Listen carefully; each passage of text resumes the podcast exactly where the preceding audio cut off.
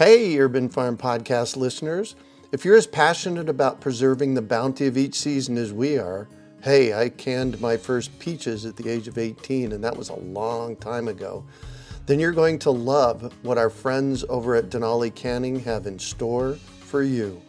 They're on a mission to spread the love and knowledge of food preservation, and they're inviting you to join the journey for free. Right now, Denali Canning is offering free canning lids to anyone who wants to dive deeper into the world of food preservation. Yes, you heard that right, absolutely free. It's the perfect opportunity for both seasoned canners and those curious about starting. Denali is about quality, reliability, and supporting the canning community, ensuring that you get the best results every time you preserve. So why not give it a try? Visit denalicanning.com forward slash free to claim your free lids and start your preserving adventures today. That's denalicanning.com forward slash free.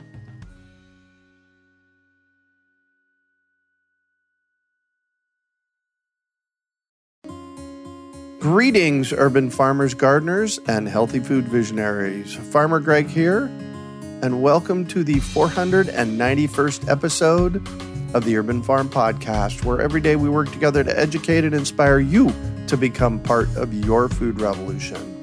Today on our podcast, we have someone who uses spaces above planters to their best advantage. We're talking with returning guest Jason Johns about vertical gardening. Jason is the author of Vertical Gardening, a complete guide to growing food, herbs, and flowers in small spaces, as well as 17 other gardening books. Oh my gosh, on everything from greenhouse gardening to growing giant pumpkins. Jason is passionate about gardening, having grown his own produce for over 20 years. He started with a secondhand greenhouse, an eight foot by six foot patch of his mother's garden, and far too many tomato plants. If you want to hear that story, go back to episode 443. Jason, we got to meet you in episode 443 back in May when we talked about tomatoes. Welcome back to the show. Are you ready to rock vertical gardening? I really am, Greg. Greg, it's great to be back and lovely to talk to you again. Excellent. Thank you. Well, thank you. Thank you. I'm blushing a little bit. Can you bring us up to speed on what's been happening with you since we chatted last? Well, this this year I've obviously I've started vertical gardening because I, I've realised that the space I've got isn't big enough. So uh, I've done some of that. Yeah, we always but, have that problem, don't we? Our gardens it, aren't it, it, big enough. Exactly. You know, you grow too many plants and you wonder what you're going to do with them. So I've investigated vertical gardening, and because of that, I got into herbs, and I've since planted a big herb garden. And through the herb garden I planted, I've also got into bees because oh. I realised basically how endangered the bees are and how vital they are to our life on this planet. So yeah you know, it's all starting to become a bit interconnected for me, really. And uh, by vertical gardening and growing herbs, I'm providing an environment for the bees, and they're happy about it. Oh, no kidding. So let's talk about the herbs for a moment. I usually say herbs, but I'm going to go with your with your version right now. Let's talk about the herbs because when in our pre-conversation, I said, "So do you have a book coming out about that?" And what did you say? I said I released one uh, just a few weeks ago. It was a big book all about herbs. It's got lots of different types of herbs in, how to grow them, how to use them. Nice. And they're, they're just lovely. I've just got so into using them for cooking and various other things. I, I boiled up bay leaves in water and then used the, the water on as a compress on some sore joints, and it really, really helped. Wow! So I, I'm really sort of getting into the these herbs and how they can be used not just for cooking, but for health benefits as well. So yeah. they're really, really interesting. One one of the cool things about herbs, uh, did you hear me pause there for a moment? One of the I cool did. things about herbs is that you typically you plant them and they grow perennially. They'll come back year after year. I know I have a forest of mint in the backyard and a forest of oregano in the front yard that is just always there. Yeah, a lot of them will self seed. There's quite a few that are winter hardy, and you know things like marjoram, which is one of my favourites. I've got uh, a plant that must be a good four or five feet across now. Yes. And in the summer, it's absolutely covered in bees and butterflies. Yep. It's absolutely fascinating. I sat watching them the other day for ages and taking lots of pictures of them because I just thought this is so interesting. Nice. Pictures in preparation for your bee book, maybe? Uh, that could be the case. I, have certainly uh, been working on one of those and hope to release something in the next couple of weeks. Nice. You are a prolific writer, and I just really want to do a, a, a, virtual shout out to you and thank you for doing that because your books are cool. And I have vertical gardening right here in my hand right now. So let's talk. What is vertical gardening? It's basically when we grow at the moment, we plant things in the ground and we plant them in rows or blocks. And if you've got three feet of ground, you can grow some plants in that three feet of ground. Vertical gardening is about growing upwards. So you use planters. One of the planters I've got is I've got guttering from a house that catches the rain. I've drilled holes in it and I've fixed it onto a fence. So I've got four or five rows of this guttering. Wow. In it is some soil, and in there I grow th- strawberries and some shallow rooted herbs. So this wall was just a wall before. It was very boring looking. But now I've got these herbs and strawberries growing up it, and it's nice and productive. And so it's it's making the use of space. So people that live in urban environments, we often don't have acres of land or anything like that. And sometimes, literally, you have a, a wall or a fence and, and maybe a small patch of soil. So it's really about making the most of that. And in the simplest form, putting baskets and planters on walls and fences. But there's so much more you can do than that. Tell me one of your favorite ones. Uh, one of my favorite ones that I've seen is people have taken these milk cartons, the big gallon milk jugs, and they've cut them cut them in half and turned them on the side to make them into planters and then fixed them onto the wall. And to me, that's a great idea because you're recycling and you're creating these vertical gardens. There's a house near where I live where they've got the, the entire wall of the house is covered in pots and planters, and it's just gorgeous in the summer when you go past. It's in the middle of the city, and then there's this one house that's got a huge splash of green and colour, and then you go back to boring looking houses on the rest of the street. It enables people in cities and people with limited space to just grow so much more than they would otherwise be able to. Yeah. And, and can you remind everybody where you're growing at? Well, I'm just outside Manchester in a, a city called Salford in the northwest of England. And judging from this summer, it's the rain capital of the country. Oh, wow. well, and judging from this summer over where I'm at in Phoenix, Arizona, it's the dry capital. We've had less than three inches of rain this summer. So we've had that in a day this summer. It's been really bad. Wow. So it's been very difficult growing some plants, but that's part of the experience. Yeah, that's part of our part of our upcoming growing food games. So, yes. what made you experiment with this whole aspect of vertical gardening? Well, was, I was researching some time ago for one, one, of my books, and I came across a, a, strawberry planter online, and I sort of looked at it and thought, I quite like the idea of that, so I thought I'd have a go building one. And it's a pyramid planter. It takes about three foot by three foot of ground space and then it goes up. It's about six foot tall, and it's got sort of it's stepped like a stepped pyramid, and you plant in each of those steps. And I, I, I discovered that in that three foot by three foot space, I could grow seventy-two strawberry plants wow. instead of I think it was about nine I could possibly have planted otherwise. Yeah, well, yeah, exactly. And uh, is there a picture of that in your book by any chance? There, there isn't a, of that one. I've not been able to get a picture of it yet.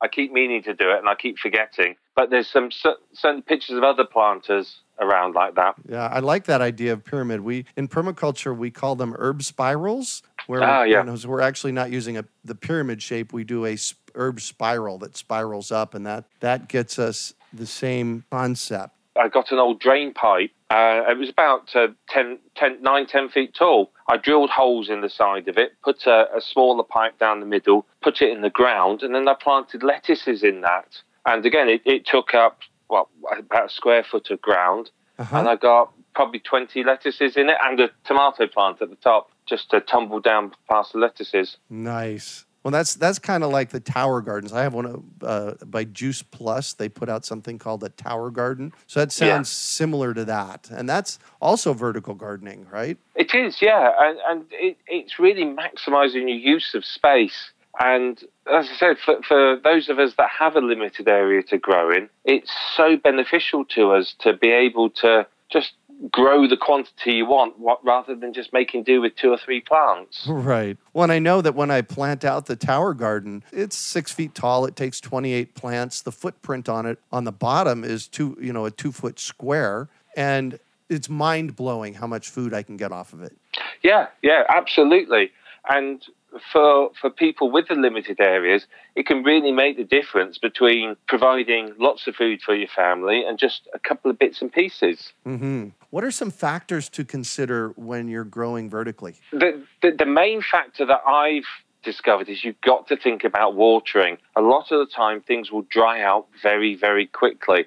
And the first time I grew in these these drain pipes, they dried out a lot quicker than I thought they would, which is why I then put a pipe down the middle with holes in so I could water through that and try and get to them all. But you've got to be really, really thoughtful about how you're going to get water to the plants. And of course, if you're siting them up fairly high, you've got to be careful the water doesn't drip on anyone as it comes through. Oh, yeah, there you go. Um, that, that's one of the main things. And then, of course, you have to consider the wind as well. If you live in a, a, a windy area, you need to make sure things are, are fixed securely and not going to blow over or blow off the wall and, and damage someone or something. Yeah. Well, and, and I would think that the, there's a solar aspect involved in this because I know here in Phoenix, Arizona, if I did a, a vertical application on a north wall, it's not ever going to get any sun. And if I do a, a vertical application on a western wall, here where it gets to be, you know, 120 degrees in the summer, we're just looking at cooking them. So I'm sure that there's there's some aspect of the sun and the heat that has to be taken in, into consideration. Yeah, you, you do have to consider if you're somewhere like yourself, you've got to make sure that they, they get partial shade. So, but with like a north facing wall, you could grow things that like shade. So I think spinach quite likes being in a Oh, shady right. environment. So it, if if you do have situations like that, I think you need to be a bit more careful about what you're planting where. And on your shady wall, you plant more shade-like loving plants. On on your sunny wall, you've got to be a lot more careful and include lots of uh, organic matter and, and maybe sort of something like vermiculite or perlite in the, in the in the soil to absorb water or that water absorbing gel you sometimes find things like that to to try and counteract the fact that they're going to dry out very very quickly Yeah. When I, you know, I've thought through this years ago that there, with the sun, we're really looking at two different things. We're looking at the sunlight, which we need to grow plants, and the heat that comes off of it. And when you're growing in an arid area like Phoenix, Arizona, we really have to t- pay close attention to both of those. Yeah, um, I mean, like I said, you can think about shading them, you know, or maybe you could plant them on the on the wall where it gets sun for some of the day and then shade for the rest of the day. So it, you, you do have to understand your environment and, and make appropriate adjustments for it based on, on what you want to grow and, and how extreme your environment is. Yeah. When I and I think globally we're starting to see some more extremes like, you know, you're in the rain capital of the world right now and I'm in the dry Yeah. capital, or you know, so it's definitely we have to start paying attention to those things. Yeah, the weather's a lot more more changeable now than it ever was before, and I think, like you say, you, you've got to be prepared to just go with the flow. Last year, this time of year, we, we were 30, deg- 30 degrees Celsius, almost what 90 Yep. in the 90s. Yep. Very very hot. We're in the middle of a two month heat wave, and this year it's completely different. So you've got to you've got to adjust what you grow. Last year, beans grew really really well. This year, can't grow them no matter how much I try. they just rot in the ground. So Uh, yeah. you, you, you just got to, as I said, a lot of people get very upset and they, they're stuck in the way that they've got to do it this way. But you've you've got to be flexible and adaptable. I, I think with the, the changing of the weather. Well, and I tell people this all the time. Growing food, and, and I say growing food in the desert, but really growing food is one great big grand experiment. And you and I, you with all your books and me with all my classes, we can share what works best for you, you, the listening audience, but then you have to go figure it out on your own. Yeah, you've got to adjust it for your area. I mean, it, it took me. It must have taken me two or three seasons to work out how to grow good carrots, for example. You know, I've always struggled with them, and then try learning and trying different things. Eventually, I worked out what works here, and it works in most places. But it's it's just things like that. You've got to be flexible and adjust for for your local conditions. And don't worry if you kill something. I I tell people this all the time also. I've killed, I promise you, I've killed more plants than you have. Oh yeah, Yeah, Right. You, you do though, don't you? you? You know, you plant stuff and it just doesn't come up, or it comes up and it's very weak and stunted, and you just have to remove it and try again. Yeah, exactly. And are there some plants that work better than others using this method? The best type of plants for this method are sort of, tends to be shallow rooted plants and smaller plants. So something like your uh, cabbage or cauliflower or Brussels sprouts or pumpkins, they're not going to work when you're planting them on walls because they're just too big. Now, if you've got the time and effort, you could probably train a small pumpkin plant to grow along a trellis, but that's quite a lot of work. And they're very greedy, very thirsty plants, so it probably wouldn't work. But things like onions, herbs, strawberries, lettuce, radishes, beets, things like that, uh, turnips, all those will grow really, really well in some something like a vertical garden because they have a much shallower root system. Cool. Uh, so I just thumbed through page 24 of your book, and on the book it says tips for vertical garden design. So I was going to ask you, you know, what your tips are, and, and what I see here is choose what you grow, which we just talked about. Evaluate your sun exposure. We just chatted about that. What is the next thing on the list that we need to pay attention to?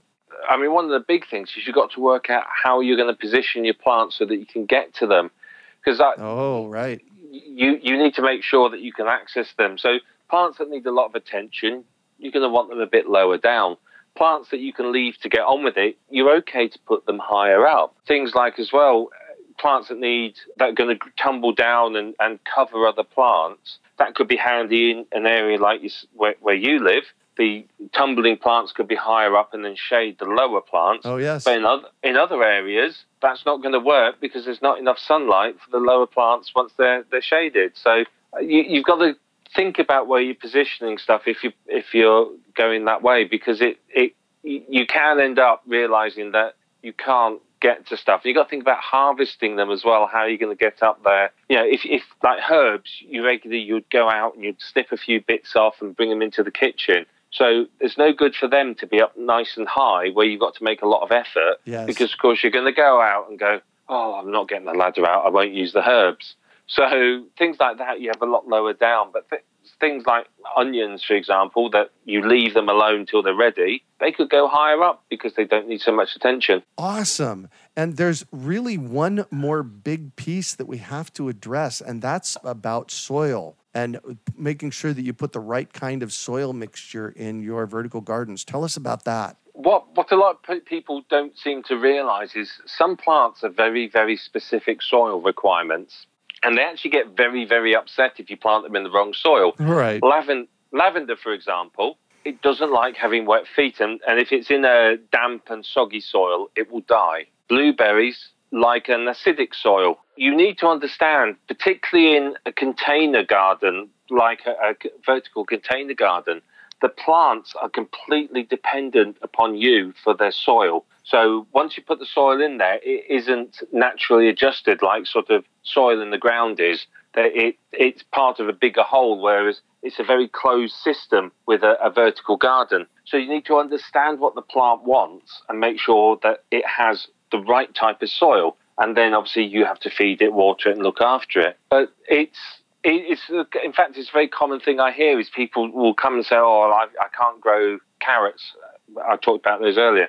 People say, I, "I can never ever grow carrots," and they're trying to grow them in a soggy, heavy clay soil full of mm-hmm. stones, Yep. and they're never going to grow Right. because they need a very loose, sandy soil that's quite poor, free draining, with no lumps in it. So it's it's all about understanding what each plant wants, and because you're usually putting them in their own container, you can give them the ideal environment, which means they're going to thrive and do really, really well. Probably better than if you just put them in the ground randomly in your backyard. Oh yeah, because really, when you're doing this vertical application, you're you're thinking through everything that that plant needs, and you're giving it to it. Absolutely, yeah. You you're creating the perfect environment for it in its container. So of course it's going to do wonderfully for you. Nice.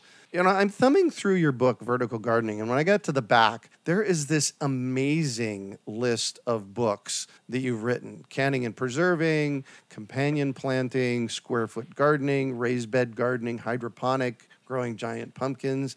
The list goes on and on. How did you get so prolific at writing these cool books? Well, I, I started writing them because we had some issues and I needed a source of income. Our, our son had been diagnosed with leukemia and we'd mm-hmm. had to mm-hmm. leave our jobs.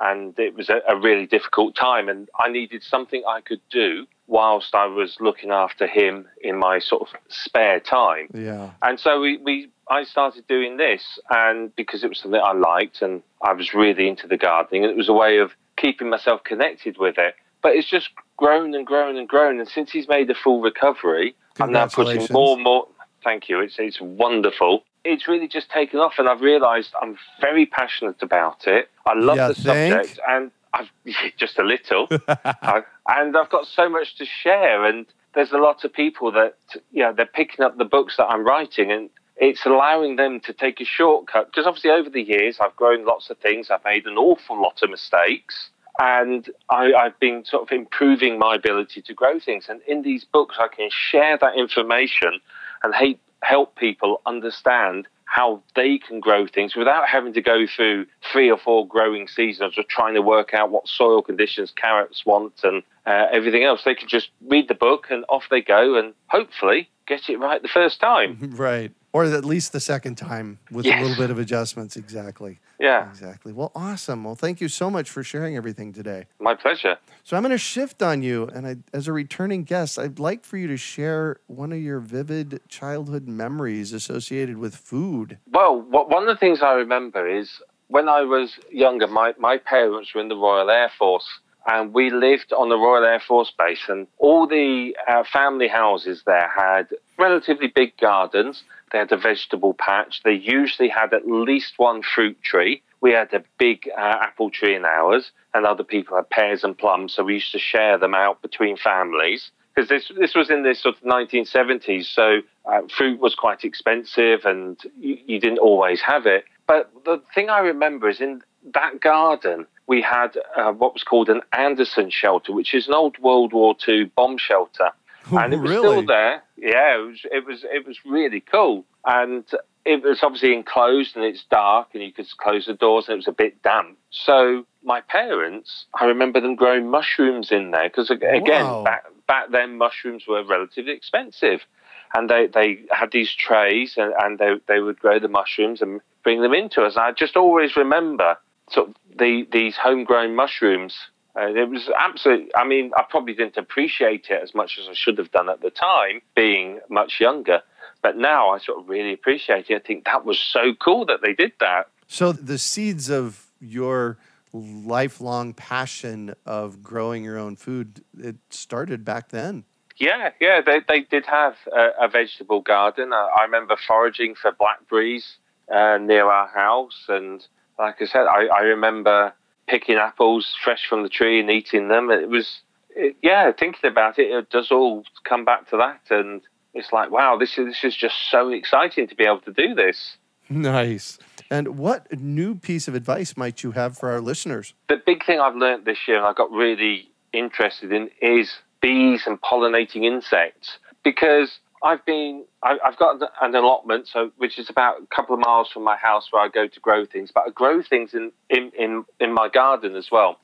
And we live in a very very urban area. It's very built up. There's not a lot of green space. And I noticed this year that the plants I was growing at home produced an awful lot less fruit than those that was at the allotment. So the tomatoes here, I would get out of each plant maybe half a dozen tomatoes, but the plants at the allotment would be absolutely covered with them. Interesting. And I, I, I realised it comes down to pollinators. Because ah, yes. I, I was sat thinking, yeah, I was at the allotment and saw all these bees because we keep honeybees there uh, as a sort of community. And I sort of realised that there's very, very few pollinators in the city. So I've planted up uh, my front garden. It's full of flowers now, like snapdragons, marigolds, foxgloves, and plants like that that the bees absolutely love.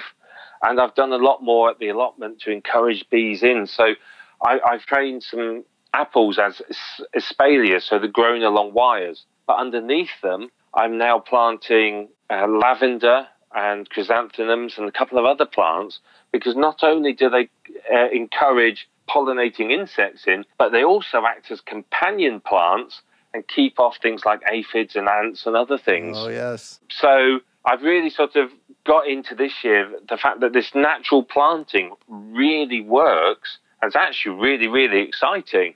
When it's, you know, looking to nature and how nature has done things for millions of years.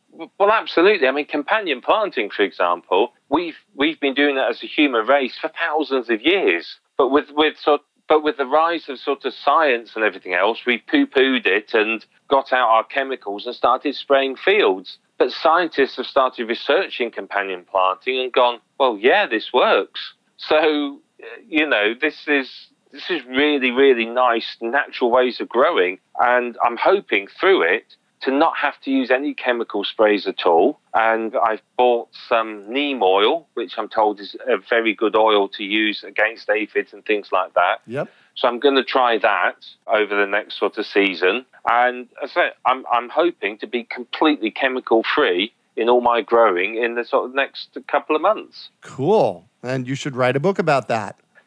I'm sure I will. so one of the couple of things that I noticed as you were talking, first of all, tomatoes, yes, the bees and pollinators help, but one of the things you can do with tomatoes is just go out every morning and shake the plant, can't you? I could do, yes, I could. But of course, I'd forgotten to do that because I was so used to planting out and the bees doing their thing. Right. Um, uh, we used to live out in the countryside, so there was plenty of them. But obviously, I hadn't. It took me a while to work out that the bees weren't doing the job because there was very few of them. So again, learning lesson for next year: shake my tomato plants. There, yeah, exactly. And you've used the word allotment a couple of times. For those of us that may not know what that is, can you explain that? Yeah, an, uh, an allotment I think is very specific to the United Kingdom, and it's basically it's uh, the land is owned by uh, usually by the local council or the local city, and they divide it up into portions. I mean, I think mine's about 125 square meters, so that's about 300 square feet, I think, ish. Yep. And you're allowed to grow what you want on it, and some places let you keep chickens, and some let you keep bees. And the idea behind them was they originated when we were fighting in the world wars, and there, we, we were sort of having to grow food because obviously shipping was not possible. So they they started out, I think, after World War One, and they've grown in popularity. And they, they did wane for a little bit in sort of the 80s and 90s, but they've really started to become very, very popular as more people are becoming aware of the impact of of their food and wanting to grow their own because they don't want to use chemicals. They want to reduce their carbon footprint, and just because they want to be outdoors and do something healthy. And I said that they're wonderful communities. A, a, lot of the people there tend to be retired. Uh, right. I mean, some of the people I know on my one, they've been there for 40 or 50 years growing. Wow. And they, they are such a wonderful source of information. I, I mean, one of them, I, I, w- I was busy digging out my trenches and hills for my potatoes one year. And this gentleman, he was 84 at the time, had two hip replacements and prostate cancer. And he said, oh, don't do it that way, do it this way. And what he would do is he'd just put his shovel in the ground as far as it would go, wiggle it around a bit and drop the potato in, and then move on and do that all the way around. And he got a fantastic crop of potatoes every year. Yes. And I sort of thought, I'm doing it that way, much quicker. right, exactly. So I've traveled to Europe a couple of times in the past 15 years. I was in uh, Switzerland and Italy, and then I was in Croatia about five years ago. And one of the striking things that I noticed was everybody grows food there and that is so different than it is here in the states on my street if there's of 22 houses I know I grow food, and if there's one other garden, I would actually be surprised. What has been your experience with people growing food there? I, I think on certainly on continental Europe, it's really, really big. I've lived in sort of Switzerland and Germany and travelled around sort of that area, and they they do really love growing their own food. Again, I think it comes down to sort of the Second World War when there were food shortages, there was strict mm, rationing, yep. and people started growing their own because that was the only way they could get a lot of a lot of the food. And I think it's just always continued, and a lot of the people that do it are, are now quite elderly, but it, it's starting to become a, a, lot more fashionable, and a lot of younger people right. now, people in their twenties and thirties, are starting to to take take it up. And they're, they're doing not because of shortages of food, because you can go to a supermarket and buy absolutely anything. And to be honest, the prices in the supermarket is much cheaper and easier than growing your own. But they're growing it because they're concerned about the use of chemicals and yes, yeah they want organic food. They want to know where their food comes from and they want to make sure it's not been transported halfway across the world and that it's fresh. And and to be perfectly honest, you eat something that you've grown yourself and just freshly picked, and it's so much better than something that's been sat on a in a refrigeration truck for two weeks traveling across Europe. You know, it's the the taste is just so much better, and I think the health benefits are there as well. Yeah, exactly. Well, once again, thank you so much for joining us on the show today, Jason. Well, thank you ever so much for having me. It's been an absolute pleasure again. Oh, yeah. Love chatting with you for sure. So, how can we find this book? How can our listeners get a hold of you? Well, the book is available on Amazon. It's a paperback and it's an electronic book, so you can download it to your Kindle or your Kindle reading software. Uh, you can find me on Twitter or Instagram. I'm at allotment owner or you can visit my website, which is gardeningwithjason.com, which I'm, I'm still in the process of setting up, but uh, a bit more memorable. And it's got all my books listed there, including the recent publications. Excellent. Thank you for that. Today, we also want to thank Jason and Book Pub Co. Publishing as we have four copies of his book, Vertical Gardening, a complete guide to growing food, herbs, and flowers in small spaces to share with our listening audience. We want to give them to you. If you'd like to enter our drawing, please email us at podcast at urbanfarm.org with the subject line, I want to garden vertically. Make sure you provide us with your name and mailing address. We will pick four random emails from the first 50 people who respond in the next 45 days. You can also find show notes from today's podcast at urbanfarm.org forward slash vertical. The Urban Farm podcast is brought to you by our amazing team producer Janice Norton, editor Ken Kingsborough, associate Katie Fiore, and hosted by me, Farmer Greg. Please subscribe to us on iTunes, Google Play, Stitcher, or wherever you can find your podcasts. And if you like the show, please rate, review, and share it with your friends. Visit us at urbanfarmpodcast.org to find our full list of over 500 shows and our blog with articles and recipes. Then check out urbanfarm.org to find links to our webinars, courses, and more. Well, that's it for today. Thanks for joining us on the Urban Farm Podcast. We hope you enjoyed today's episode of the Urban Farm Podcast. Remember to listen for tips, advice, and resources to help you on your journey with urban farming. You can find us on the web at urbanfarm.org or send us an email to podcast at urbanfarm.org. In the words of Vincent van Gogh, great things are done by a series of small things brought together. Be encouraged that with each lesson learned and skill developed, you are one step closer in the direction of your dreams. Hey, Urban Farm Podcast listeners. If you're as passionate about preserving the bounty of each season as we are, hey, I canned my first peaches at the age of 18, and that was a long time ago, then you're going to love what our friends over at Denali Canning have in store for you. They're on a mission to spread the love and knowledge of food preservation, and they're inviting you to join the journey for free. Right now, Denali Canning is offering free canning lids to anyone who wants to dive deeper into the world of food preservation. Yes, you heard that right, absolutely free. It's the perfect opportunity for both seasoned canners and those curious about starting. Denali is about quality, reliability, and supporting the canning community, ensuring that you get the best results every time you preserve. So why not give it a try? Visit denalicanning.com forward slash free to claim your free lids and start your preserving adventures today. That's denalicanning.com forward slash free.